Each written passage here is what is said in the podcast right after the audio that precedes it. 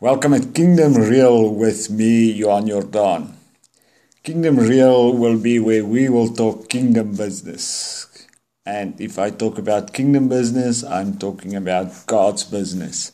So in Kingdom Real, we will talk about God, we will talk about the Bible, we will talk about faith, we will talk about church, we will talk about kingdom build, kingdom growth we will talk about missions, anything connecting with God and kingdom will be discussed in Kingdom Real.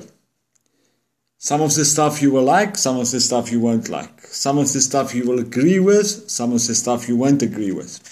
I'm not going to be scared what I'm talking about here. I'm not going to be political correct here we will be kingdom correct here.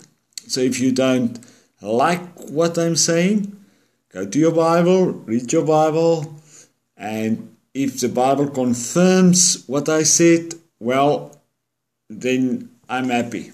If I was out of line, you're welcome to come to me and say to me, Johan, you're out of line here, but I can guarantee you we will keep the ball on the court and play the ball in the courts. So, kingdom real will be real stuff, real kingdom things, real faith. And I'm going to talk with real people that living in a real world that dealing with real issues. So please join me in Kingdom Real. Publish us on your Facebook, share us on your Facebook, share us on on all your multimedia sites.